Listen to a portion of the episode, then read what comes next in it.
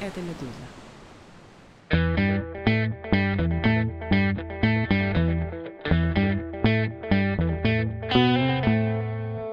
Здравствуйте, это «Что случилось?» Подкаст о новостях, которые долго остаются важными. Мое имя Владислав Горин. Выпуск от 18 февраля 2024 года. Если вы в России и в предыдущие пару дней, особенно 16 числа, у вас были сложности с включением файла на платформах или даже в приложении «Медузы», это были кибератаки на наши издания. Сейчас все должно быть в порядке, но имейте в виду, что всегда хорошо иметь запасную платформу. Кроме приложения, подписаться на любой другой подкаст-платформе на наши выпуски, ну или на YouTube YouTube зайти и подписаться на канале подкасты «Медузы». Также телеграм-канал «Медуза Live», конечно, тоже неплохое средство связи, но нигде нельзя быть э, до конца уверенным, что все будет хорошо работать, потому что, повторюсь, Российской Федерации наши издания не сильно-то нравятся.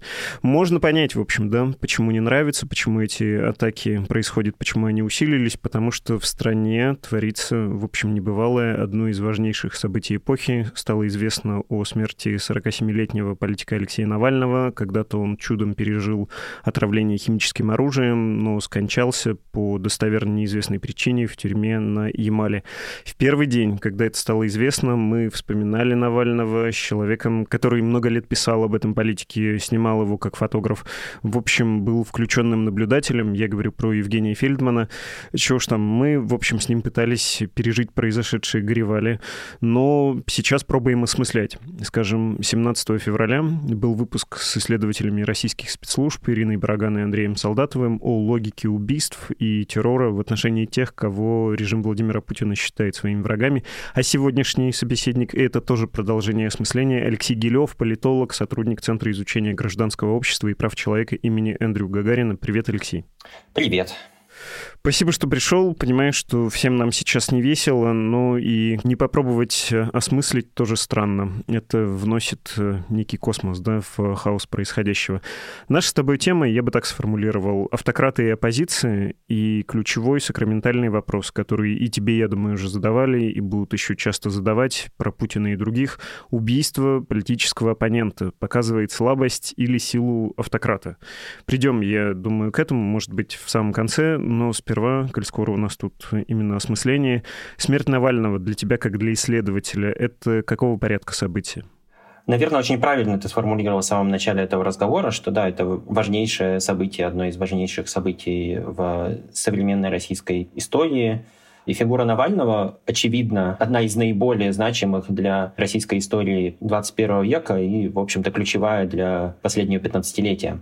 То есть, да, это, конечно же, очень важное, переворачивающее многое событие, которое не то чтобы делает нашу страну другой, на самом-то деле в этом смысле, наверное, не совсем так. Наверное, можно говорить о том, что оно делает наши перспективы другими, да, то есть какие-то возможные сценарии таким образом сокращаются. Не мог бы ты эту мысль расшифровать, потому что я, когда об этом думал, у меня довольно эмоциональные и литературные восприятия. Я, чтобы ты мог собраться с мыслями, не потому что я сильно люблю почесать языком, хотя и куда без этого, это тоже есть. Могу так сформулировать, что для меня Алексей Навальный был человеком, который предложил не то что какую-то альтернативу, новую Россию, а именно улучшенную версию вполне конституционной постсоветской России. Вот вот все то, что закладывалось в 93-м, все лучше, он предлагал развить, улучшить и, в общем, следовать буквально букве и духу тех революционных преобразований 93-го года.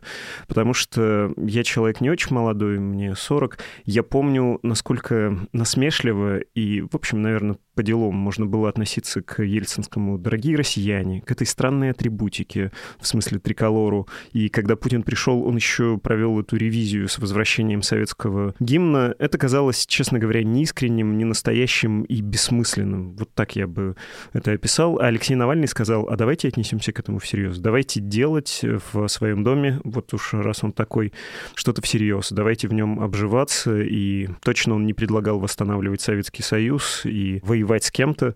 Он хотел, чтобы Россия, в общем, обрела себя. С некоторым удивлением я наблюдал чуть более молодых людей на первых митингах Навального, когда они выходили с триколорами. Не кто-то их заставил взять в руки эти древки, эти флаги, а сами они решили, что Российская Федерация, прости господи, это их. И вот сейчас, на самом деле, со смертью Навального, мне кажется, большие проблемы у этого проекта, и крайне трудно сейчас будет говорить о Российской Федерации. Мы все, наверное, многие из нас думают про переучреждение. Путин по-своему, он хочет снова Советский Союз или что-то подобное. А, мы все по-своему. Мы точно знаем, что эксперимент 93 -го года не удался. Для меня смерть Навального — это завершение вот этого проекта в таком виде, в более мягком, более эволюционном, ну и с верой в то, что 93 год был важным этапом. Нет, мы понимаем, что это было сейчас написано в черне, надо чего-то перепридумывать. Такая у меня эмоция. Ты что думаешь? Эмоции у меня, конечно, очень мрачные но я пытаюсь смотреть на эту ситуацию в том числе отстраненным научным взглядом. И я, пожалуй, попробую сформулировать с отстраненной позиции. Мне кажется, что сейчас многие из нас испытывают большой набор эмоций, где есть э, чувство несправедливости, где есть э, сочувствие, просто сочувствие семье, близким, друзьям, где есть ощущение, что какие-то надежды и мечты, если и сбудутся, то с большим лагом и как бы откладываются еще на несколько лет в лучшем случае. И мы также чувствуем сочувствие к тем, кто тоже почувствовал, что да, их надежды и мечты откладываются, если не разбиты полностью. Да, это действительно такой неприятный набор эмоций. Но я бы, наверное, хотел немножко попытаться заземлиться все-таки Алексей Навальный — человек, который вел нас к тому, чтобы мы по-другому говорили о политике. И в принципе, постсоветская Россия, в особенности это было подкреплено Конституцией 93 года, двигалась в том направлении, что политика — это сфера, где бьются гиганты, невероятные личности, которые тащат за собой общество. И это началось, в общем-то, не столько даже с Путина, даже в 90-е годы, даже среди демократически настроенных людей было естественным ожидать, что появится такой мощный реформатор, и вот Ельцин похож на такого реформатора, который сильной рукой да, приведет общество к реформам, к рынку и так далее. В принципе, в середине 2000-х годов этот проект начал ломаться, да, что как бы, великие люди, которые делают политику, могут э, портиться, и, в принципе, очень уместно в те годы вышла новая экранизация «Властелина колец». В общем, мы понимаем, что, да, как бы кольцо все власти, суперполномочия, отданные одному руководителю, могут этого самого руководителя быстро испортить, и ни реформ, ни демократии в итоге не останется. Навальный многими действительно воспринимается в этой парадигме, в смысле в парадигме того, что это великий человек, который боролся с Путиным, ну, просто потому что мы уже привыкли мыслить в таких парадигмах. Но все-таки посыл Навального и команды Навального в том, что Россия должна жить по другим институтам, и Россия должна выйти из этого порочного круга, а не заменить плохого руководителя на хорошего.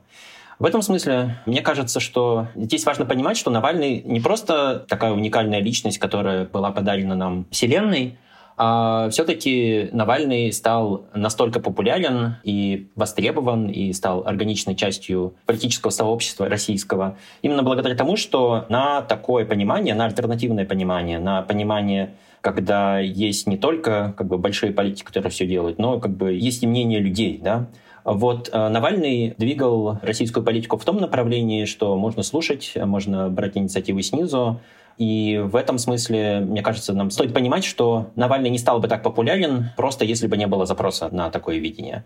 И в этом смысле популярность Навального — это в том числе зрелость российского гражданского общества, если так можно выразиться. Вопреки, может быть, некоторым пропагандистским клише, образ Навального и сторонники Навального мечтали не только о том, чтобы заменить плохого на хорошего, да, скорее они хотели поменять систему, где Навальный мог быть одним из э, борющихся политиков и был бы органичной частью демократической России. Как-то так.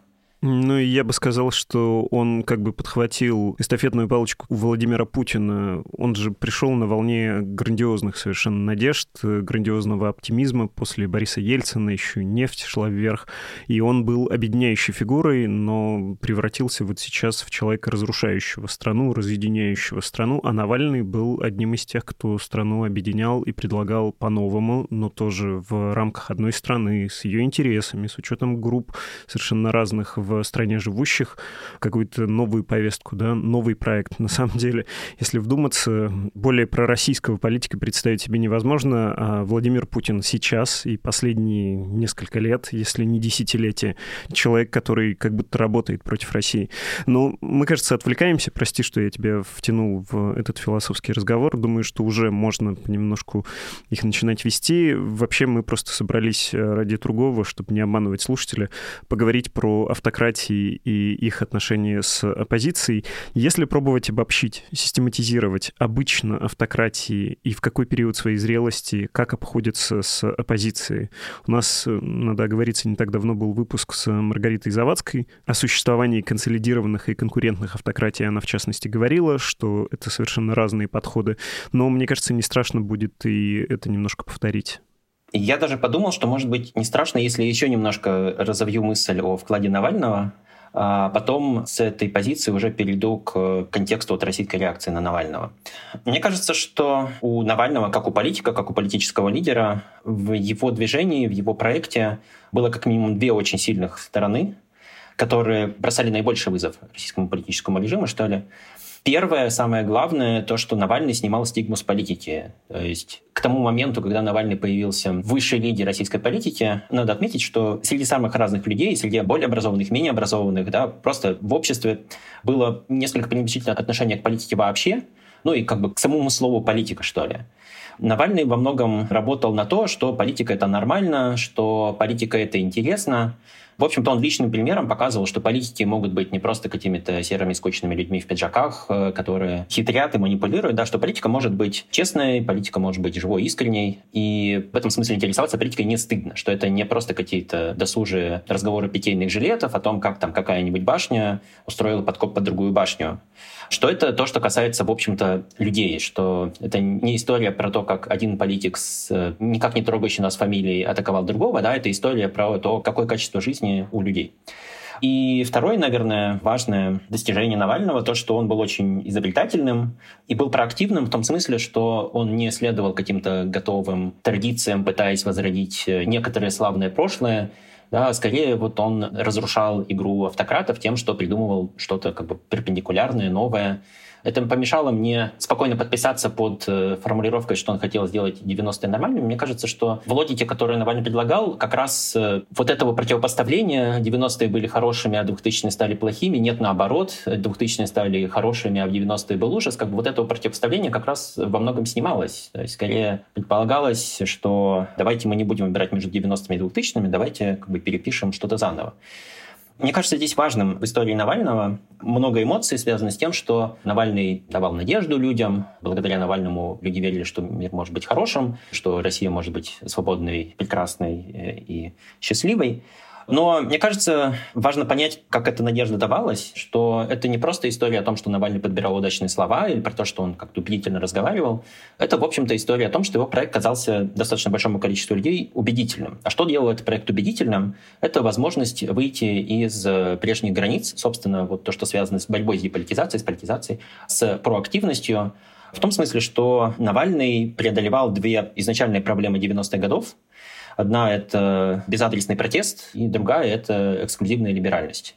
В общем-то, безадресный протест — это проблема, связанная с тем, что в 90-е годы, собственно, протестно ориентированные партии, в первую очередь, недоработка партии, конечно же, это КПРФ и особенно, естественно, в этом ее особенность вообще ЛДПР, не таргетировали виновных в каких-то проблемах. То есть как бы они давали людям выпускать пар, но даже в случае КПРФ, когда действительно консолидировал людей против Ельцина, да, все равно ситуации, когда были местные протесты, региональные, например, явно КПРФ не дорабатывала, да, и не атрибутировала часто ответственность конкретно губернатору, мэру, или, может быть, это президент и правительство виноваты, или просто отдельно правительство, потому что всегда как бы эта ответственность была размыта между российской властью, капиталистами, да, может быть, это мировой капитализм, может быть, это там какие-нибудь бизнесмены виноваты на самом деле. В общем, КПРФ очень плохо справлялась с тем, чтобы направить протест на конкретных людей, а ЛДПР, это понятное дело, после первых же выборов своих по большому счету пылесосила протестный электорат, но потом никак не выражала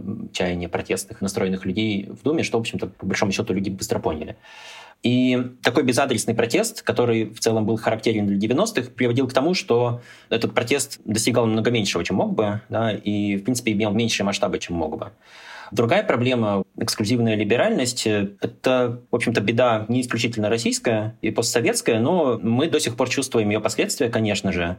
Мы понимаем, что в советский период для интеллигенции, для позиции внутри интеллигенции которое часто происходило, может быть, из репрессированных э, сословий, духовенства, например, или, может быть, э, их э, предков, революционеров, интеллигентов тоже в свое время репрессировали. Ну, короче говоря, для них было важно ценить то, что они образованы и как бы не ходят строем.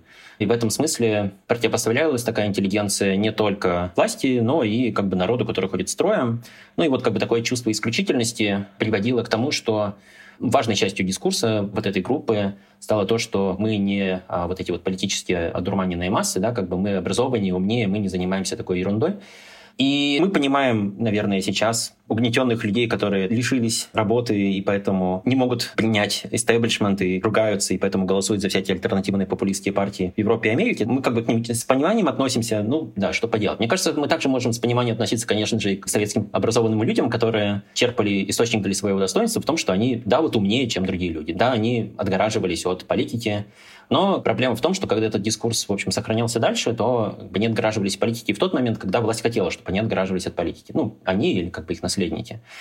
Вот, это такое долгое вступление, наверное, чтобы сказать, что Навальный ломал обе эти проблемы. В этом смысле он э, позволял людям более эффективно атаковать российский режим, потому что вот этот расследовательский проект позволял направлять гнев людей на конкретных чиновников, а не просто на каких-то там, олигархов, капиталистов, на какие-то власти. Да? Понятно, что этот человек сидит во дворце, там у этого человека странные доходы. Все было в этом смысле очень точно. И, соответственно, наоборот, вот этот э, посыл о том, что у людей крадут деньги, позволял не дистанцироваться от обычных людей. Да? В этом смысле просто у Навального был понятный посыл, да? как бы, и в этом смысле не нужно было делать вид, что вот там люди меня не понимают, как бы я настолько умнее, чем все эти люди, ну что поделать, Россия культуры не вышла.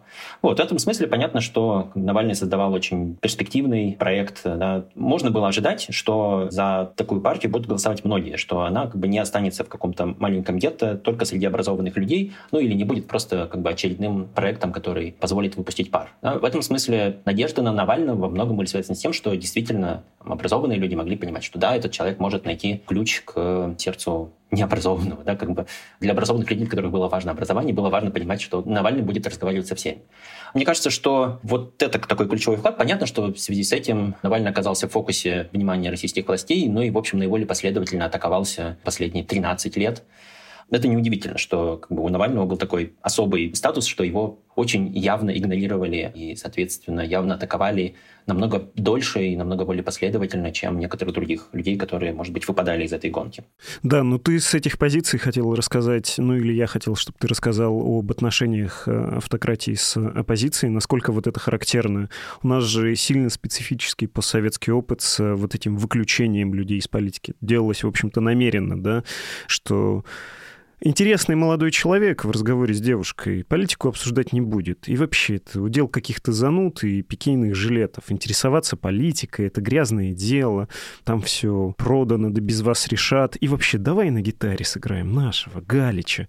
Ну, то есть э, Навальный это взламывал, но насколько это вообще характерная ситуация для других автократий с менее специфическим, может быть, опытом? Ну, если коротко отвечать, то да, деполитизация, демобилизация, да, это логичное поведение для любого авторитарного режима. И особенность России в том, что у России, как и у других посткоммунистических стран, в этом смысле это не уникальная особенность именно России, да, но для России был очень такой специфический прожитый опыт насильственной мобилизации, и, соответственно, как бы можно было вот этой самой пропаганде апеллировать к тому, что вот раньше как бы вас мобилизовывали таскали там на демонстрации, а сейчас, соответственно, вы можете как бы жить для себя, и вот, да, там, политика — это грязное дело. И, в общем, мы понимаем, что пропаганда, она, в общем-то, везде как-то работает, да, контекстно работает, э, и в этом смысле это просто было удобное для российского контекста направление. Да, есть там, какие-то другие страны, где мобилизация была совсем другой, где, соответственно, вовлечение людей в гражданское общество было большим. Россия в целом, по сравнению с другими постсоветскими странами даже, да, но и тем более по сравнению с другими авторитарными странами имеют очень низкую вовлеченность э, просто в какие-то гражданские ассоциации, В каких-то странах авторитарные режимы могли просто понимать, что да, вот люди вовлечены в эти э, ассоциации, ну как бы, ну и хорошо, таким образом нужно просто их по-другому как-то кооптировать, работать с ними, направлять их э, в выгодное для властей русло. Вот. В России проще было людей демобилизовывать, да. Мне кажется, в связи с этим стоит вообще обратить внимание, почему репрессий стало больше, да? потому что если рисовать формулу, наверное, можно сказать, что устойчивость авторитарных режимов держится на сочетании материальной заинтересованности, пропаганды и репрессий. Соответственно, в той степени, в которой люди довольны своими материальными условиями, да, в той степени, в которой недовольство компенсируется пропагандой, а, в общем, в репрессиях нужды особо нет. Соответственно, рост репрессивности в 2010-е годы и в 2020-е годы в первую очередь связан с тем, что было сложнее продавать деполитизацию, сложнее продавать незаинтересованность политики по причине того, что у вас на самом деле все хорошо, но просто потому, что не было так все хорошо. Как бы было сложнее поверить, что все хорошо.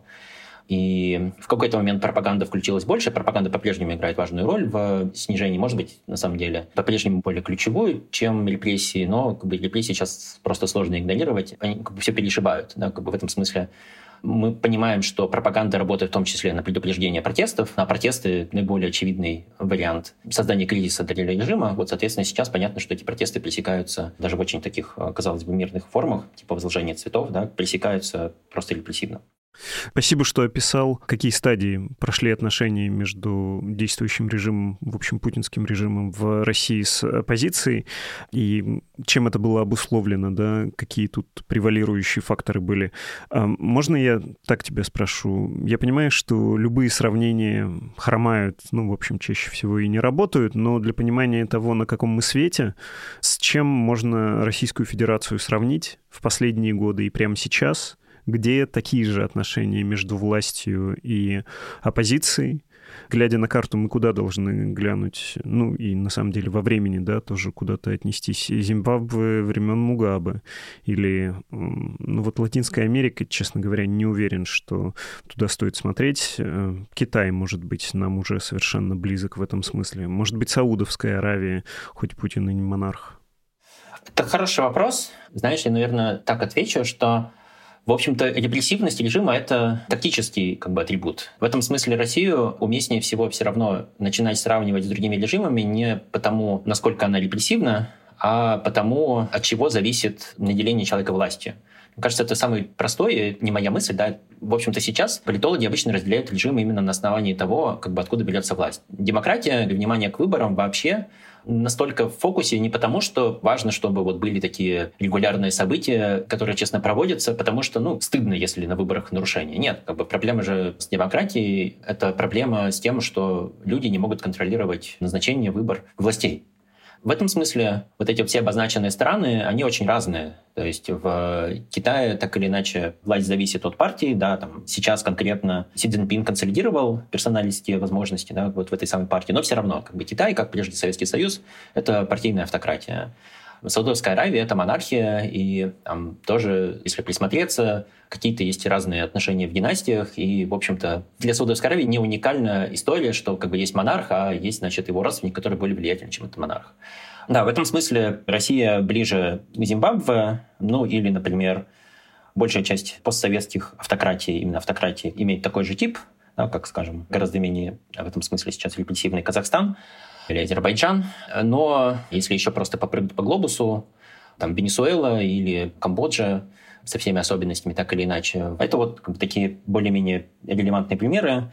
В начале десятых годов Россию можно было бы сравнивать с Малайзией, но там просто радикально все разошлось. Как бы Малайзия пошла в сторону соревновательности, и там просто случилось смена власти, и в России все стало закручиваться дальше. Вот, в этом смысле мой спич о том, что на самом деле, когда мы мыслим о том, что вот там одна сторона, другая сторона похожи с точки зрения репрессивности, все равно это период. Да? Режим может быть более или менее репрессивным в зависимости от обстоятельств, в зависимости от, в этом смысле, как бы реактивных оснований для репрессий и, наоборот, таких проактивных. Для реактивных оснований, в первую очередь, самое простое объяснение – это экономика. То есть там, где экономика перестает работать, властям нужно больше репрессировать, потому что, ну, как бы иначе вот люди хотят чего-то нового. Да, соответственно, там, для каких-то грустных обстоятельств режимов 20 века для Советского Союза, например, важна была реактивность э, внешнеполитического свойства. Ну, то есть тогда, когда росли опасения там, у Сталина в первую очередь, да, что случится война, то как бы репрессировали контингент, который мог бы в логике Сталина подвести во время войны и страховались таким образом. Как бы сталинская система репрессивная была очень близорука, и в этом смысле там просто Сталин, в общем, так и мыслил, что понятно, что мы не можем вычислить каждого конкретного врага, но вот как бы можно просто какую-то группу проредить, чтобы врагов стало в стране поменьше лучше не сравнивать э, страну со страной, да, как бы логичнее сравнивать э, просто периоды. Да. В общем, сейчас в России как бы более репрессивный период, собственно, потому что многое сходится. Как бы сходится здесь и экономика, сходится здесь и вообще-то внешняя политика и, соответственно, пропаганде сложнее вытягивать все это на себе. Если мыслить периодами и вспоминать отечественную, в первую очередь, историю, хочется сказать, что был период большего плюрализма в стране, когда государство было просто слабо во всех смыслах да, этого слова, когда оно было более дезинтегрированным, когда оно набрало силу, институциональную в том числе, оно стало сильнее репрессировать и стало таким более единоличным. Я понимаю, что это вопрос на миллион долларов, но, тем не менее, почему в России не сложилось сложилась соревновательной системы, как, например, в Украине, вроде бы исходили из очень похожих э, условий и та, и другая страна, но вот Россия пришла куда пришла, причем семимильными шагами, очень старалась, да, и не сказать, что это Владимир Путин какой-то такой уникальный лидер, как будто все было готово и все хотело внутри этой бюрократической, в первую очередь, машины, чтобы пришел царь. А в Украине ничего подобного не случилось. Даже несмотря на старания, это встречало сопротивление и политической машины, и бюрократической, и общества. Ну, это, с одной стороны, вопрос на миллион долларов, с другой стороны, на него уже есть э, очень подробные готовые ответы. И когда мы сравниваем Россию с какой-то другой страной, почему Россия не Индонезия, да, почему Россия не Украина, ну, про Индонезию, наверное, может быть, не так интересно нашим слушателям будет. В общем, мы более-менее понимаем, что возникает такая проблема, что называется Восточного экспресса, да, есть такое выражение, что, в принципе, просто очень много факторов, да, как бы очень много убийц, в общем, у российской демократии, и все как бы хорошо задокументировано. Да? Все политологи понимают, как разрушалась российская демократия. В этом смысле просто очень сложно понять, как бы на каком ударе, собственно, сломалось самое главное да, э, в этой самой российской демократии. Но я просто не могу претендовать на что вот я как, там, как ученый-политолог сейчас скажу за всю политологию. Просто мне кажется, у людей, э, у политологов есть разные взгляды на это. Я думаю, что в этом смысле уместно еще раз проговорить обычных подозреваемых, в том числе, чтобы каких-то из этих обычных подозреваемых, возможно, немножко оправдать, что ли. Мне кажется, что если мы говорим, что пошло не так с российским режимом, почему он пришел к авторитаризму, а в итоге потом, как авторитаризм стал удерживать власть такими репрессивными мерами, то, в общем-то, России, я бы сказал, просто сильно не повезло с Конституцией 93 года. Она могла бы быть другой. То есть это просто особенности процесса, которые проходили именно тогда. В принципе, нельзя сказать, что это только по итогам конфликта с парламентом и острой фазы Ельцин консолидировал власть. Он, собственно, хотел ее консолидировать, и его сторонники хотели бы дать ему такие полномочия и раньше. Да, но как бы это могло повернуться и по-другому. То есть конфликт мог вылиться по-другому. И когда речь идет о конфликтах, о таких острых противостояниях, даже маленькие факторы могли влиять и, в принципе, не создавать э, таких возможностей для любого человека, который просто сядет в кресло российского президента, фактически дальше демонтировать институты. Даже с учетом того, что российская конституция давала огромные полномочия, в какой-то момент, возможно, у российского общества были бы шансы перебороть авторитарные намерения. Здесь кажется, что, опять-таки, немножко не повезло. Я начинаю с того, где не повезло, потому что, мне кажется, это важно понимать, что это не было написано на роду у России стать автократией, как, может быть, иногда кажется. Немножко не повезло с тем, что сильный средний класс, как бы независимый от государства средний класс, сложился скорее к концу нулевых, а не к началу нулевых. И это, в общем-то, по большому счету зависело не от того, даже как люди читали «Архипелаг ГУЛАГ», да, давайте я так немножко атакую некоторые позиции в этом смысле, не от того, что люди там плохо покаялись за прошлое. В общем-то, на самом деле, я бы сказал так, что если бы люди больше читали в 90-е «Архипелаг ГУЛАГ», возможно, для кого-то это было бы еще большим поводом не любить коммунистов и помочь э, какому-нибудь хорошему человеку получить побольше власти, чтобы не пустить, не дай бог, коммунистов в парламент и во власть. Здесь сама по себе вот эта вот э, историческая память не могла бы нас спасти, я думаю.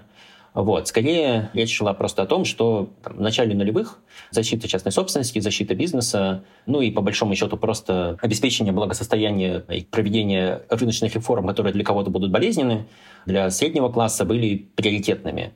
А опасения того, что в итоге все откатится к всевластию силовиков, да, там, к мобилизационной экономике, на самом деле это было сложно ожидать. То есть средний класс э, в начале нулевых э, не ценил демократию еще в тот момент. Несколько лет пожить э, без демократии, несколько лет ощутить, что такое зажимание конкуренции, что такое вот эта вот вся вновь возникшая духота, связанная там с возвеличиванием Сталина и так далее. В общем-то, нескольких лет таких хватило для того, чтобы очень многие представители независимого государства среднего класса, уже появлявшегося на самом деле по ходу экономического роста в нулевые годы, чтобы они, собственно, уже сделали свой выбор.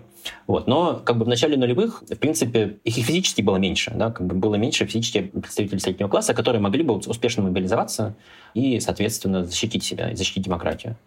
И в этом смысле тоже не повезло. Я начал говорить, от чего это не зависело. Это вряд ли зависело от того, что учителя литературы давали мало читать Солженицына. Это скорее зависело от того, что конъюнктура нефти в начале нулевых была позитивной, а в 90-е годы была ну, плохой. В связи с этим у людей возникла прямая ассоциация, что в 90-е годы пришла демократия, и вместе с демократией пришел рынок, а рынок — это, соответственно, когда нефть дешевая и мало денег. Вот. А, соответственно, в нулевые годы пришел порядок, и вроде как та же демократия, но вот ругают, что это авторитаризм, но зато стало больше денег. Соответственно, как бы это сформировало довольно странную, вот эту вот, на самом деле, никак не предзаданную антиномию, что вот есть стабильность, а есть свобода. Да? Как это звучит у уважаемой Екатерины Гордеевой в ее финальных вопросах, да? что вот как бы есть стабильность, есть свобода, и можно что-то предпочитать. На самом деле очевидно, что стабильность, в общем, скорее зависела от э, экономических обстоятельств, а не от того, больше власти концентрируется в одних руках или нет. И что характерно, в десятые годы, когда экономика стала снова тормозиться, пришлось власти действительно опираться на репрессии, потому что пришли уже люди, которые умели связать авторитаризм и отсутствие экономического роста, и, соответственно, как бы с ними уже было сложнее. Ну и понятно, да, что в начале 2000-х годов какие-то запросы, которые вообще-то никак не плохи, например, запрос на порядок, да, как бы запрос на то, что просто будут налажены механизмы государства, это был довольно широкий запрос, э, просто в связи с этим мне всегда забавно вспоминать, насколько массово популярным и популярным в том числе среди образованных людей был э, персонаж Рас Фандорин, который был вот такой вот как бы супергосударственник, как бы прям вот явно избыточно любил государство, это, возможно, прививка любви к государству среди людей, которые до этого государства не любили. В общем, по большому счету была попытка перестать бояться и полюбить государство, но, в общем, мы понимаем, что ненадолго этой попытки хватило среди многих читателей Акунина. Вот. Ну да, так или иначе, я бы здесь проговаривал, да, что не повезло. С другой стороны, мы понимаем, что не повезло, это, может быть, немножко наивное объяснение. Действительно, у России были в целом такие структурные основания, что России, вероятно, не повезет принципе, очень сложно переходить э, к демократии после вот такого вот э, сложного периода партийной гегемонии многолетнего, когда просто очень слабое гражданское общество остается. А то обстоятельство, что гражданскому обществу, независимому от государства, есть большое недоверие, да, как бы это мешало. Э, и это, ну, как бы это объективный фактор, соответственно, просто сложнее. В Венгрии намного лучше были условия для того, чтобы гражданскому обществу себя защитить, все равно этого не получилось. То же самое советское наследие в экономике тоже мешало, наверное, при каких-то других обстоятельствах, не зависящий от государства средний класс мог тоже развиться раньше. Просто независимо даже от внешней конъюнктуры. Там другое обстоятельство, которое тоже нельзя здесь забывать, да, это вот как бы постимперская ситуация. То есть для Восточной Европы, Центральной Восточной Европы и посткоммунистических стран демократию можно было гармонично связать с ростом национального самосознания. Соответственно, в России это, в общем, не сложилось. То есть, ну вот раньше была большая страна, стала маленькая, как бы в тот момент э, это было сложно связать с какими-то позитивными изменениями. В общем, российский демократический национализм был очень слаб, наверное, так можно сказать. И как бы в этом смысле просто было меньше оснований для такого демократического национализма. Во многих центрально-восточноевропейских странах он помог в свое время. Ну, национализм в форме антикоммунизма. В этом смысле поиск национальной самостоятельности против коммунизма, в общем, где-то действительно вложился в проевропейское, как бы продемократическое направление где, может быть, проевропейское весело больше, чем продемократическое, но зато стали, как все культурные нации, да, это, я сейчас пытаюсь пародировать такой, может быть, националистический, что ли, взгляд, что как бы давайте наша нация будет культурной, как бы будет, как все нормальные нации, демократии. А в России как бы было меньше возможностей, чтобы это развилось в сильное направление. Вот. Но в связи с этим тот факт, что в итоге в России появились авторитарные тенденции в 2000-е годы, в общем, сам себе не удивителен, и как бы его можно было предсказать. Но мне кажется, что из всего этого мы можем прийти к тому, что мы нормализуем то, что происходит сейчас. Э, нет. В общем, в этом смысле можно еще раз сказать, что России и при всем при этом очень сильно не повезло с тем, как конкретно Владимир Путин устанавливает российский авторитаризм. В общем, могло бы быть совсем не так и могло бы быть гораздо меньше рациональных решений. Не знаю, стоит ли нам проговорить еще какие-то сюжеты, связанные с репрессивностью, потому что мы как будто бы ушли от этой темы. Безусловно, стоит, и я очень благодарен за такое фундаментальное освещение того, как все это сформировалось. Как раз хотел тебя спросить про то, насколько характерно для авторитарных режимов централизованное, нелегальное, но процедурированное, институционализированное насилие. Убийцы из Солсбери, офицеры спецслужб. Вот паспорт государство выдало специальный, нелегальный, для того, чтобы ты поехал за границу по чужим именем. Вот должность, вот звание, вот бюджет выделен выделен. Вот жалование, выслуга лет, служебная квартира. Отравитель с новичком та же совершенно история, и в качестве премии могут дать жилье тебе.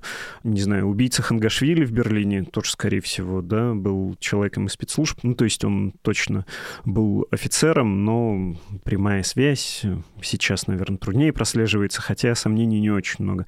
Это не какой-то варлорд, да, решил и банду соседнюю нанял убить местного политика или журналиста. Это прям все под э, гербом Российской Федерации делается при участии людей разного уровня, приносивших присягу буквально вплоть до клятвы на Конституции России. Про репрессивные законы, про судей с вердиктами именем Российской Федерации вовсе молчу, хотя там при всей видимости процедуры, при написанных каких-то нормах, вообще-то это все крайне сомнительно с точки зрения даже современных российских законов. Это буквально нелегально и неконституционно в большинстве случаев. Э, многим удавалось построить такую такую развитую, подконтрольную, подконтрольную очень важно, процедурную систему с таким колоссальным количеством ресурсов? Ну, тоже справедливости ради стоит сказать, что это не то, что возникает по умолчанию, да, что государственная система насилия может теоретически сопротивляться авторитарным замашкам, но я, пожалуй, вот как сформулирую. Можно услышать аргумент, что Россия не прошла иллюстрацию, соответственно, зависимые судьи, Люди, привыкшие слушаться своего начальника в спецслужбах, люди, которые при этом игнорируют закон, что все вот эти, по большому счету, поведенческие практики, да, тот факт, что люди слушаются не законы, не читают как законе, а слушаются, как сказал им их руководитель, да, что это то наследие, от которого стоило бы избавиться, избавившись, может быть, от людей и как бы запустив новых людей. Возможно, это так, но здесь, наверное, надо иметь в виду, что когда государство, когда демократический режим обрушился, то очень сложно ожидать сопротивления со стороны спецслужб или судей. Даже в очень продвинутых по многим модернизационным параметрам странах суды можно коррумпировать. Например, Орбановский режим — это в основе своей да, именно коррупция судей.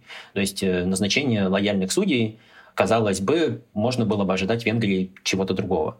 Но легко найти лояльных судей авторитарному режиму, и в этом смысле действительно России меньше повезло опять я говорю про повезло, да, но как бы меньше повезло с тем, что было больше возможностей найти вот в системе политической полиции, да, службы безопасности людей, которые готовы убивать. И, соответственно, никого не удивляет то, что человека вообще отправляют в тюрьму, и там еще мучают. Как бы. В принципе, люди в тюрьме готовы мучить. И понятно, что, наверное, можно было бы попытаться отстроить российскую демократию, защищать российскую демократию тем, что нужно было бы научить полицейских э, не пытать, а тюремщиков не мучить.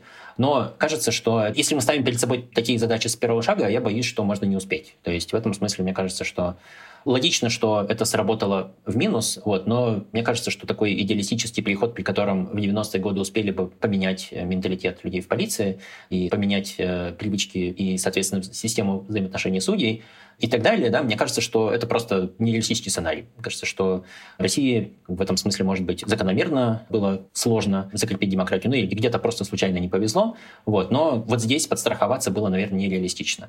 Ну да, совершенно верно, сейчас как бы этот механизм, который в каком-то смысле был унаследован, а вообще-то, честно говоря, был и развит еще дальше, в постсоветские годы, да, вот этот механизм репрессивного аппарата, логично, что его легко было политизировать, его легко было захватить. В связи с этим, да, наверное, когда в России сложатся обстоятельства для демократического развития, очевидно, что это будет большая стратегическая задача вообще предотвратить это на национальном уровне. но мне кажется, что очевидно, что это очень сложная задача. И, наверное, рассчитывать на защиту российской демократии в этих обстоятельствах будет можно, укрепляя еще другие механизмы, в первую очередь партии. Я хотел порекомендовать слушателям на ту же примерно тему, которую мы сейчас с тобой обсуждаем, Текст, он вышел 18 февраля, то есть, повторюсь, сегодня на «Медузе». Ссылка будет в описании. Это интервью исследовательницы автократии Эрики Франц. Маргарита Лютова с ней поговорила. Там речь идет о статистике автократии, в том числе и тоже о тактике отношений автократов с оппозицией. Есть небольшой фрагмент оттуда, который касается как раз тоже специальных служб, репрессивного аппарата. Я себе позволю в рамках ну, рекламы в том числе привести этот фрагмент. К сожалению, данные говорят о том, что чем более более жесткие массовые репрессии, тем дольше диктатор остается у власти. Тот факт, что он может себе это позволить, подразумевает, что он полностью контролирует свои спецслужбы и силовиков. Этим могут похвастаться далеко не все автократы, а спецслужбы — важный источник угрозы. Лидеры всегда хотят держать этих вооруженных молодых мужчин под контролем. Мало ли, что они могут сделать. Конец цитаты. В общем, рекомендую текст про спецслужбы. Тоже тебя, Алексей, хотел спросить. И про вот эту выстроенную систему. Если мы сейчас видим регулярный террор. Он пока все еще не массовый, но видно, что это очень большая машина, что она выстроена, и есть ощущение, что осталось только масштабировать все это, при этом я рискну себе такое сравнение, чтобы показать, что эта государственная машина в состоянии работать с большими массами людей. Мы видели мобилизацию на войну в Украине, и это хороший пример того, как государственная система в состоянии работать с большим количеством людей, в том числе с массовым недовольством, как она готова разделять, властвовать и отправлять на смерть. Скрипит с непривычки, но еще вполне может э, войти во вкус и отправлять людей на гибель пачками, ошибками, это для нее не проблема. А ты такой алармизм разделяешь, что опробовав на оппозиции, опробовав на тех, кто приносит цветы Навальному, вот это вот все могут и расширить свои практики, не заржавеет. Если коротко, я такой алармизм не разделяю, но это не делает меня счастливее. Вот что я бы, наверное, сказал. Мне кажется, что мы, можно сказать, российское общество, да, пройдя опыт э, сталинских репрессий, естественно, не можем держать вот эту тень прошлого в уме. То, что приходит в первую очередь, да, это история про сталинские репрессии. Но вообще-то сталинские репрессии были уникальным историческим явлением, потому что они проводились, в общем, недоделанным репрессивным аппаратом в тех обстоятельствах, когда ну, просто у Сталина была одна кнопка, как бы Сталин других способов руководства страной особо не держал в голове. В этом смысле сталинские репрессии — это как бы не норма. А другие репрессии, которые нам приходят в голову, это репрессии из книжек. И это тоже, в общем, то, что чаще всего просто вообще не существовало.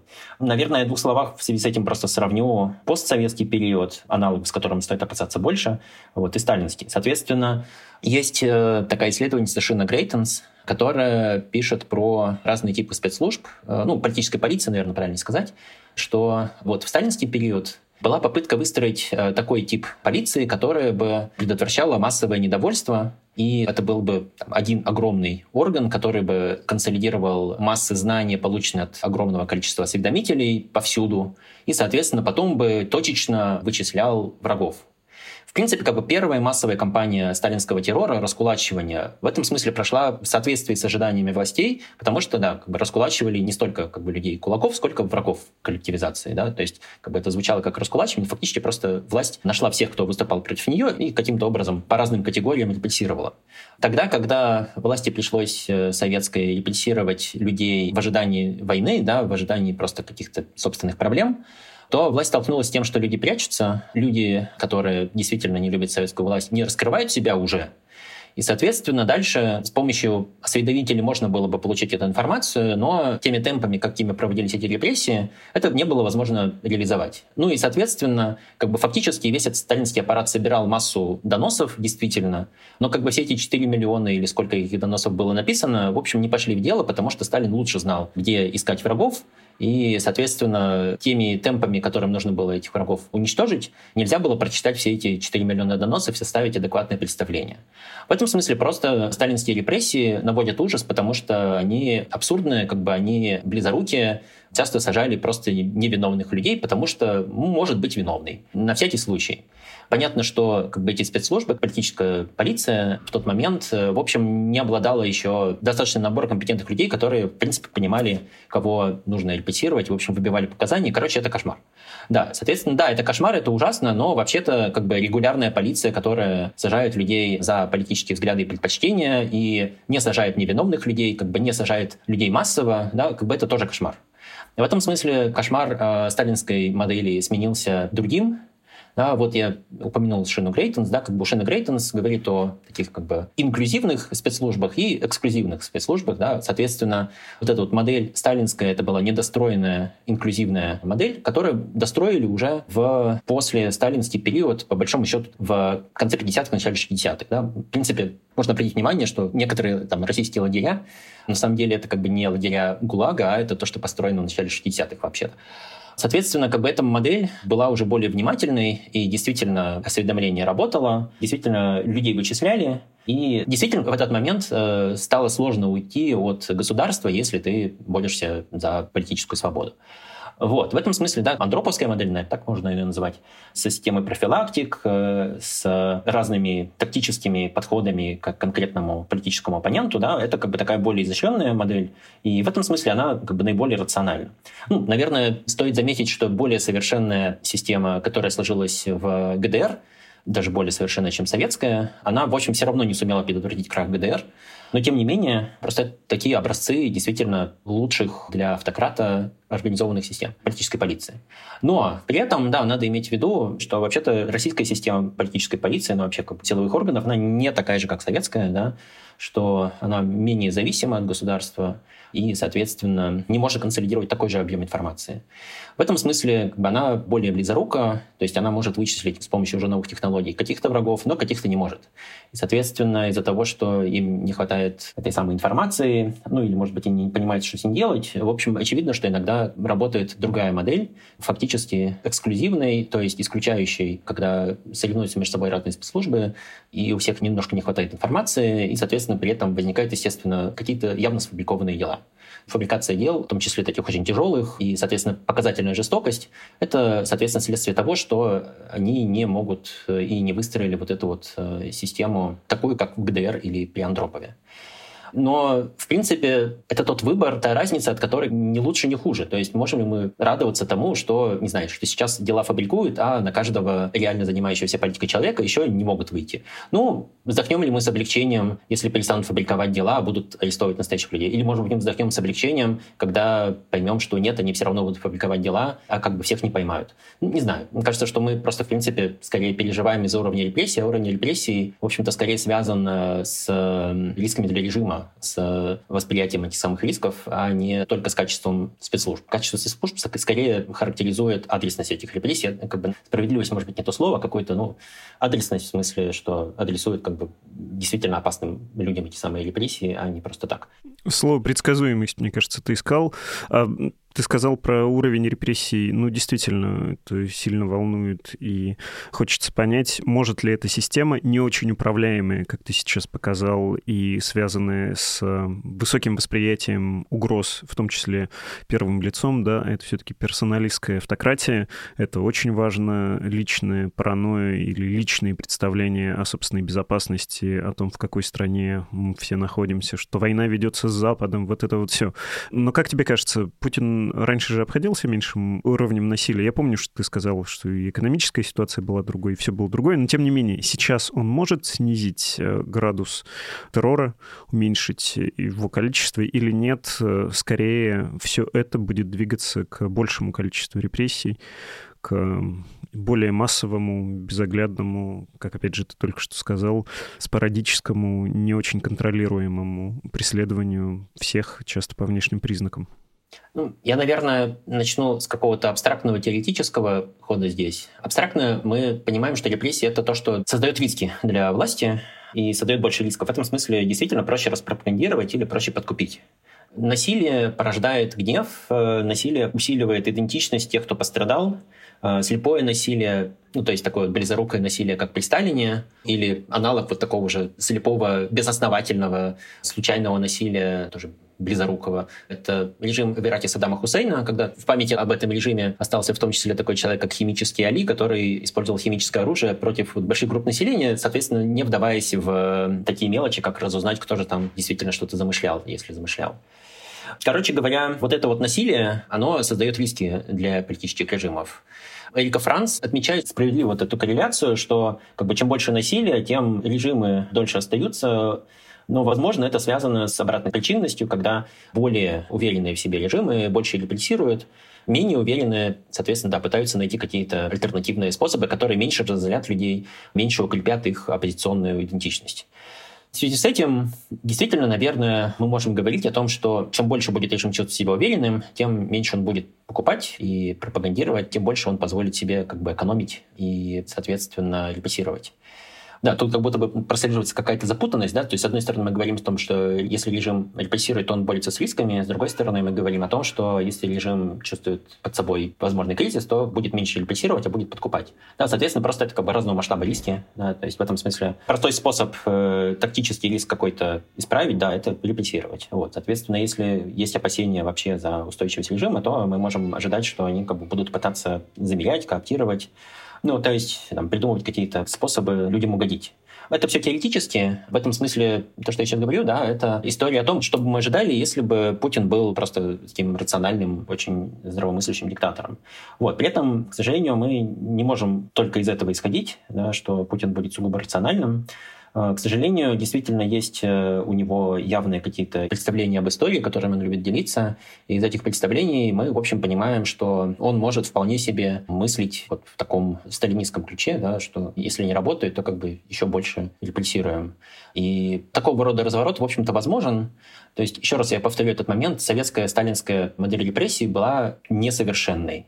Это модель, которая плохо работала и создавала риски для Сталина, в том числе реализовавшиеся во время Великой Отечественной войны. Более совершенная модель — это модель андроповская, э, постсоветская, но как бы так вышло исторически, что поскольку Сталин войну выиграл, а Брежневский Советский Союз через несколько лет завершился перестройкой, в общем-то ассоциация противоположная, что, наверное, нужно было государству жестче репрессировать случайных людей, и тогда как бы все будут бояться, и это сделать государство более устойчивым. Это ошибочно, но у людей во власти могут существовать такие ожидания, и это может э, как-то не грустно как бы об этом рассуждать, аукнуться в том смысле, что вообще, опять-таки, если мы говорим рационально, государству невыгодно политизировать людей. Государство очень успешно деполитизировало людей, и, соответственно, вот это вот внедрение политической пропаганды в школах не сделает государство более устойчивым российское. Но люди могут думать наоборот, что при Сталине соответственно, везде была сплошная пропаганда, а вот при Брежневе перестали в нее верить. А это значит, проблема в том, что на самом деле не дорабатывал Брежнев, и нужно снова, как при Сталине, тогда режим будет стабильным. Вот, к сожалению, у многих людей, в том числе, кстати, даже в этом смысле и оппозиционно мыслящих, есть такое представление, что сталинский режим самый устойчивый, сталинского типа режим самый устойчивый, что, повторюсь, не так.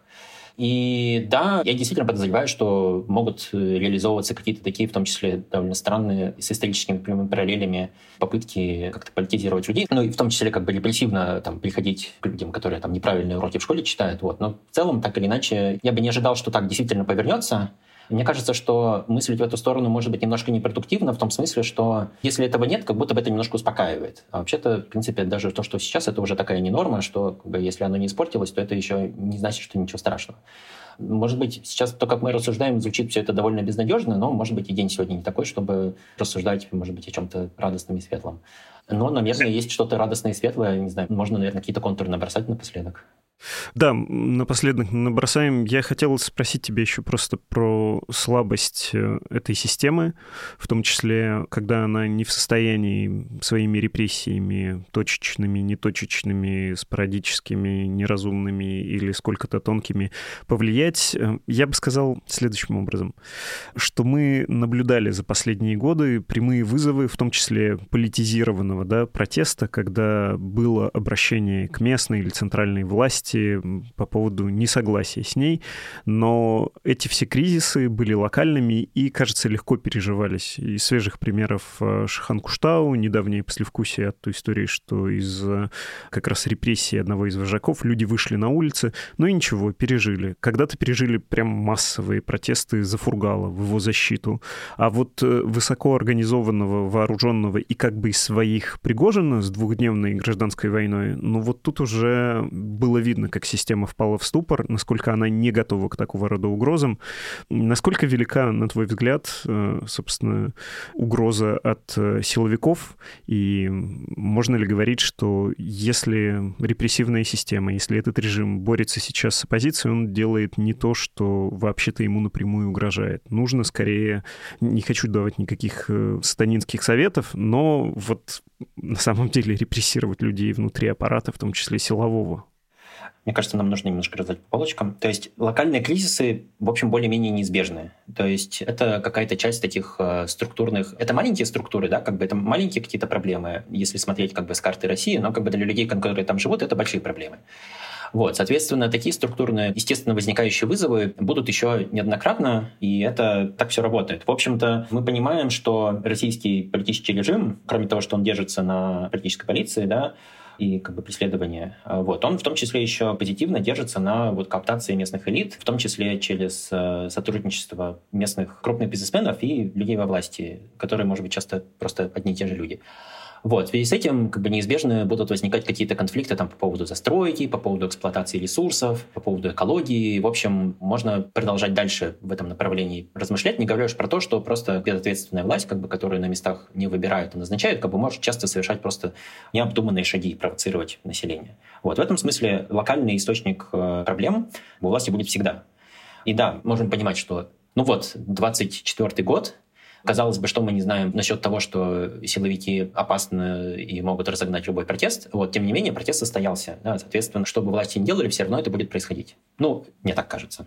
Вот, я, может быть, несколько безответственно делаю такой прогноз, вот, но кажется, что локальные проблемы все равно будут возникать. Мне кажется, мы давно не говорили слово «Навальный». Вот, мне кажется, что в связи с этим сила Навального была в том, что он стал особенно опасным для властей, когда консолидировал вот эти вот местные ручейки, в первую очередь с помощью штабов, да, ну и, в общем, также была перспектива, что и другие активисты могут влиться в эти структуры и, соответственно, протестовать за свой родной город против застройщиков, да, там, против нарушающих экологию заводов, да, но уже как бы вот под его зонтиком. И, соответственно, это действительно могло создать проблемы да, такой вот широкой координации против власти по разным причинам недовольным. Из этого, в общем-то, следует, что поодиночке, в общем, власти действительно могут с этим, скорее всего, справляться. А, также, наверное, мы можем ожидать, что есть возможности купировать э, все равно протест э, жен мобилизованных. То есть сейчас этого не происходит, но у власти есть ресурсы для того, чтобы это ну, как бы не обязательно даже репрессировать, но как бы разделить и сделать менее опасным для себя. Но так или иначе это не обесценивает э, того факта, что тогда, когда этот режим будет шататься, как бы это будет просто происходить в результате того, что вот какие-то из этих локальных движений и, соответственно, может быть, кросс региональных, такие как движение там, жен мобилизованных, создадут организационные сети, которые можно будет направить против власти. Да, мы не знаем, как это будет происходить, вот, но как бы в целом, если так суммировать и искать какую-то надежду для российской демократии, то она заключается в том, что организации сети будут строиться в любом случае, в общем, по большому счету, именно это и будет э, угрозой для режима. И режим будет с ними бороться, но все равно это все будет. И, соответственно, в момент острого политического кризиса, если такие сети будут достаточно сильны, то режим может пойдет на попятные, там, может быть, там, как-то изменится. В общем, мы не знаем. Это зависит еще от разных других контекстных факторов.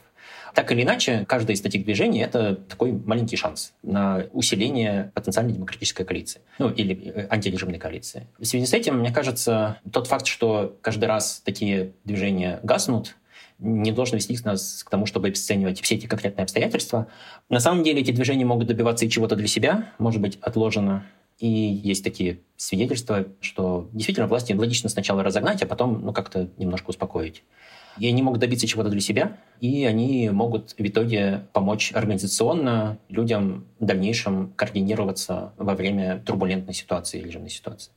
Соответственно, то, что протесты вокруг активистов Куштау не свергли Путина, мне кажется, как бы не обесценивает э, само это событие.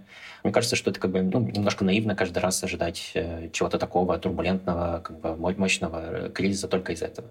Да, в этом смысле мне кажется, что у российского гражданского общества есть значительные ресурсы, есть вот эти вот сети, которые регулярно строятся, возникают, у режима есть очевидные слабости, но да, репрессиями этот баланс выравнивается к значительному преимуществу власти. То есть в этом смысле это не баланс, ну, не знаю, как это назвать. В связи с этим, мне кажется, важным подчеркнуть, что проблема этих протестов не в том, что они не вооруженные. Мне кажется, что это как бы существует такая часто в популярном мнении, в социальных сетях версия, что типа вот если бы люди взяли вилы, да, вот с вилами тогда, тогда бы ого-го. В общем, на самом деле нет. Очевидно, что сила этих э, сетей, э, как бы их многочисленности, возможности мобилизовывать э, новых членов, а не в том, что вдруг там захватит какое-нибудь здание эти самые люди, можно подумать, что их потом из этого здания не выгонят. Да, то есть в этом смысле как бы это скорее такое, ну, немножко, может быть, мифологизированное мышление, что нужно просто жестче бороться с людьми. Вот в Иране, на самом деле, довольно жестко борются с людьми в погонах. Да. В общем, тем не менее, это не подрывает этот режим так или иначе. В этом смысле опасность Пригожина действительно была, конечно же, в том, что он был вооружен, но я бы не делал из этого вывод, что, типа, не знаю, там, российским протестующим нужно вооружаться. По поводу того, что режим должен опасаться заговоров, я думаю, что на самом деле Путин действительно опасается заговоров, скорее всего. Я, может быть, забросил эту тему. Вот если вернуться к спецслужбам, как организации и к типологии Шины Грейтонс, она как раз и говорит, да, что вот эти вот андроповские спецслужбы, они хороши против массового недовольства. Но вообще-то, на минуточку, два руководителя КГБ за три десятилетия вообще-то были фактически лидерами переворотов верхушечных переворотов, да, а в этом смысле даже, несмотря на то, что КГБ был полностью под контролем партии, Семичастный и Ключков в итоге ну, были душой заговоров. И один из этих заговоров реализовался, другой ну, почти. Российский силовой аппарат, очевидно, выстроен так, чтобы предотвратить заговоры, и ценой этого становится, повторюсь, фабрикация дел, а, потому что они не до конца могут собрать всю информацию.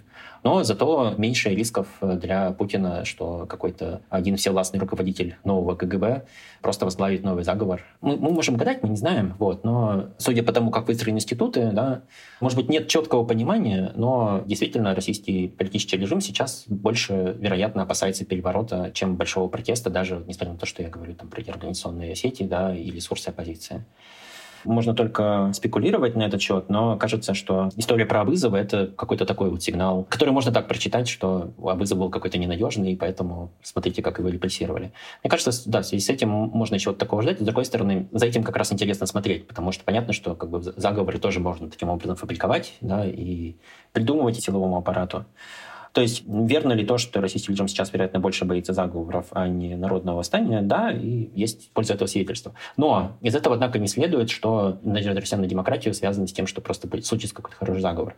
В общем, демократия с большой вероятностью все равно придет только тогда, когда будет э, сильное низовое движение, в каких-то обстоятельствах, при которых э, его нельзя будет игнорировать, да, его нельзя будет просто задавить. Сейчас их сложно вообразить себе, эти обстоятельства, но вот такой момент сейчас, да. Ты упомянул Михаила Абызова, это бывший министр открытого правительства, который был не так давно осужден. Ты сказал про демократическое движение, про то, что надежды на демократизацию в России могут быть связаны с формированием такого низового движения, с сетями поддержки. Но вот что меня еще угнетает, в том числе после смерти, после убийства Алексея Навального. Про убийство, повторю, настаивают, что именно так надо формулировать его сторонники и, в общем, это не безосновательно. Действительно, такие условия и, собственно, прямое покушение, о котором мы с высокой долей вероятности можем говорить, вполне себе позволяют использовать это слово. Так вот, глядя на них в том числе, я не без печали думаю о том, что такое противостояние между авторитарной властью и ее оппонентами, безусловно, корежит, меняет этих оппонентов, в странах, где оппозиция вынуждена в таких условиях разговаривать, оппонировать, вести этот своеобразный диалог с властью, все это превращается немножко в антиправительственную организацию с элементами партизанского движения. Черты вот этого партизанского отряда или даже секты, они начинают пронизывать. Вождистские с представлением о том, что любая дискуссия, что внутренняя, что внешняя, это роскошь э, чертами организации потом, наверное, с трудом могут тоже договариваться организации, и с ними, в общем, поодиночке бороться, да, проще. В общем, есть у тебя какие-то сомнения и представления, опираясь на исторический опыт, э, что оппозиция тоже подвергается эрозии в таких случаях? Мне кажется, что, наверное, вот в русскоязычном публичном пространстве стоит немножко легче, что ли, относиться к оппозиции. Российское оппозиционное сообщество, как бы оно какое есть, и, в общем, оно могло быть хуже. Я так, может быть, даже не очень достойно сейчас сформулировал. Как бы российское гражданское общество, российская оппозиционно настроенная часть общества за последние 15 лет достигла очень многого. Этого не стоит умолять. Я хочу здесь снова провести эту мысль. Да, это талант Навального, и таланту Навального помогли раскрыться его коллеги, да, как бы, и, в принципе, можно сказать, что так или иначе вся вот эта вот композиция российского оппозиционно настроенного общества. Наверное, я не напрямую отвечу на этот вопрос, возможно, но мне кажется, я вижу здесь такой подтекст. Хорошо ли то, что российские оппозиционеры между собой ругаются? Это просто нормально. Ну, то есть, как бы оппозиционеры между собой всегда как-то так или иначе ругаются. Хорошо ли, что русскоязычная публика в ответ на эти ругательства обижаются и хочет, чтобы они поменьше ругались. Да, нормально, потому что не хочется, чтобы они ругались. Вот. Но так или иначе, как бы так устроена политика. То есть, грубо говоря, понятно, что, наверное, будет лучше, если оппозиционеры между собой ругаться не будут, а будет лучше, если их сторонники ну, будут к ним как-то помягче, что ли, и будут позволять людям быть людьми.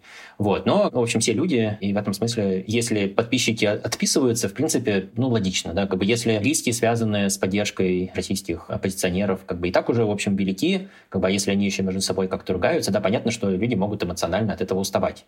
По поводу каждого конкретного случая можно расстраиваться, вот, но, в принципе, я думаю, что у нас нет каких-то реалистических ожиданий, что вот, да, все, теперь с понедельника перестанут ругаться. Не перестанут, да, и, соответственно, это более-менее нормально. Более того, как известно, есть же прекрасное исследование Аделбаума и Робертсона, про то, что среди сторонников оппозиции, по крайней мере, открытых, да, больше людей неуживчивых.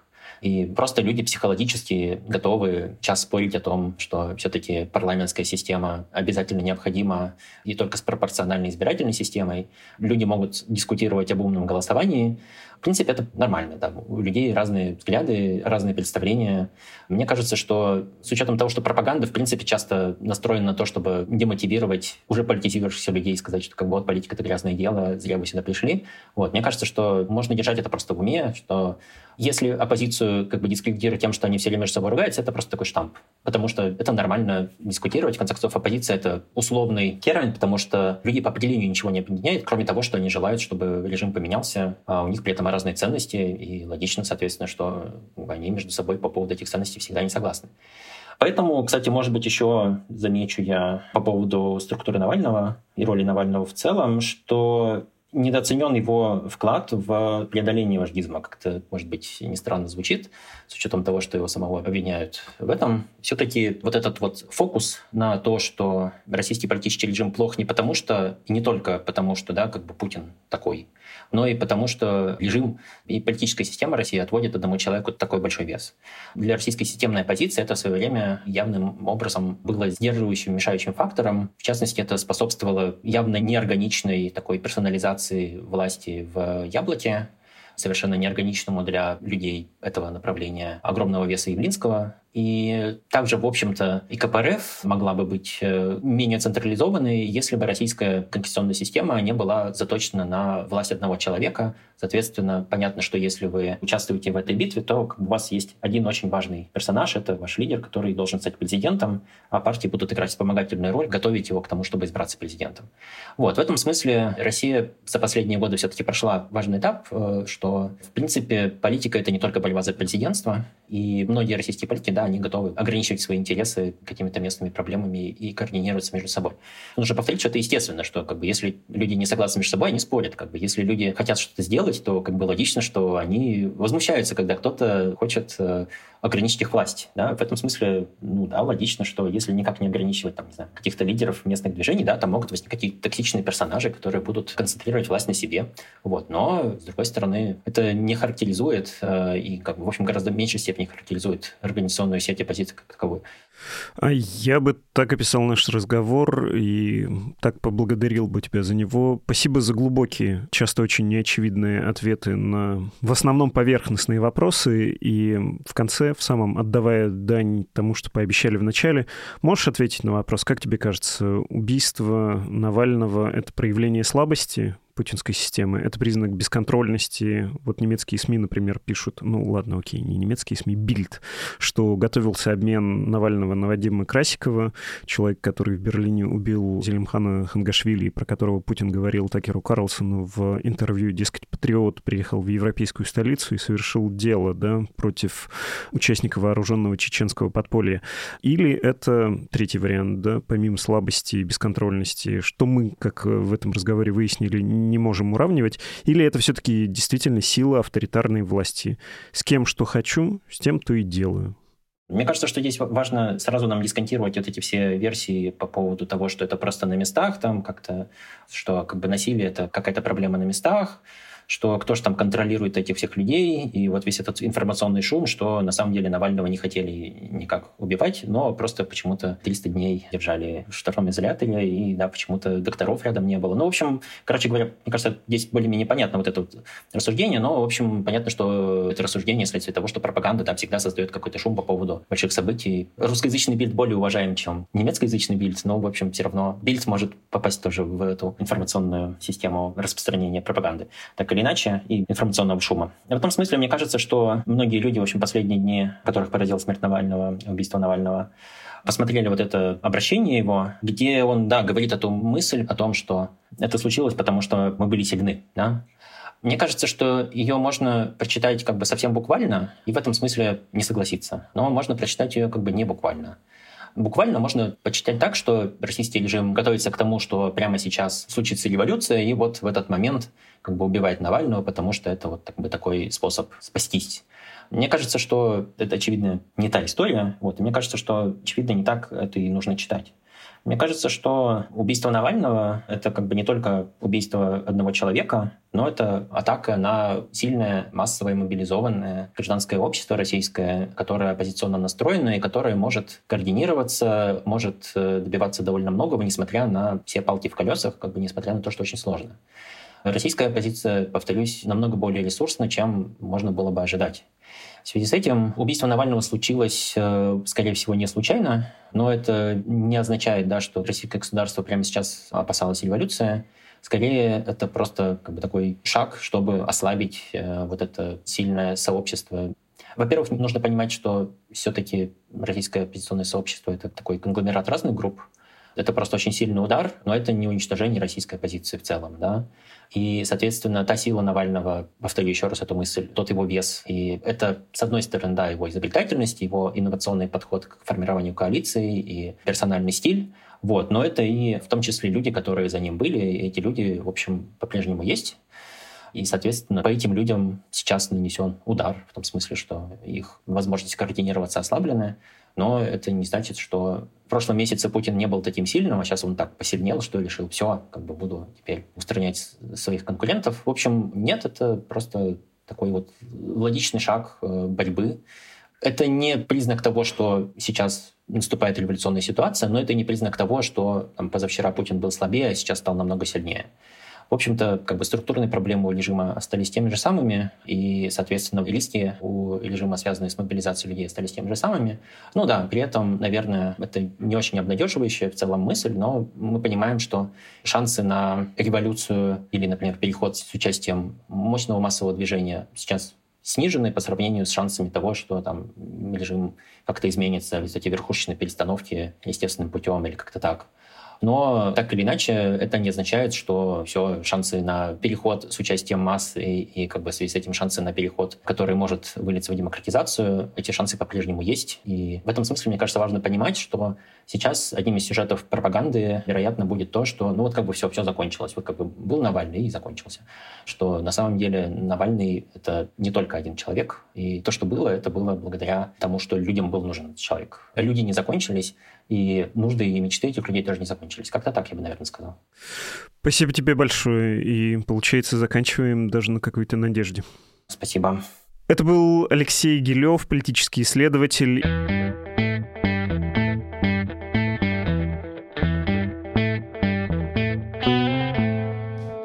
Вот какой момент, дорогие слушатели. В день, когда было объявлено о смерти Навального, совсем не хотелось даже слоган этого подкаста произносить, э, тем более заводить разговор о деньгах.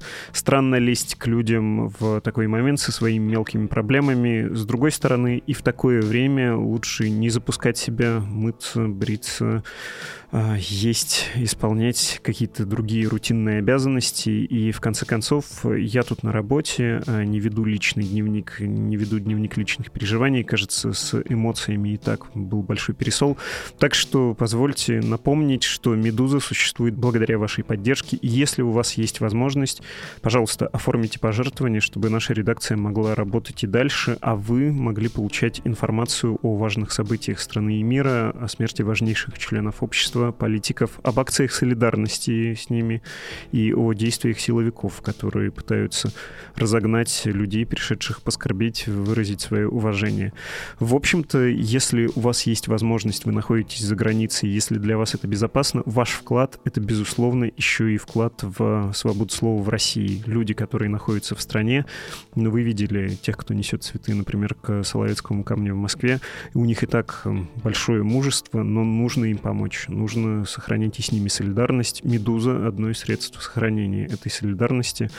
Кажется так. Кажется, я не слишком вами манипулирую, когда говорю это. Два условия, еще раз повторю. Пожалуйста, оцените, не обременит ли вас финансовая поддержка «Медузы» и безопасно ли это для вас. В общем-то, если вы в России, не нужно, пожалуйста, нас поддерживать. Ну, как-нибудь проживем, ну или закроемся, но вы важнее. Это был подкаст «Медузы. Что случилось?» о новостях, которые долго остаются важными. Поживем еще. До встречи. reach. Thank you.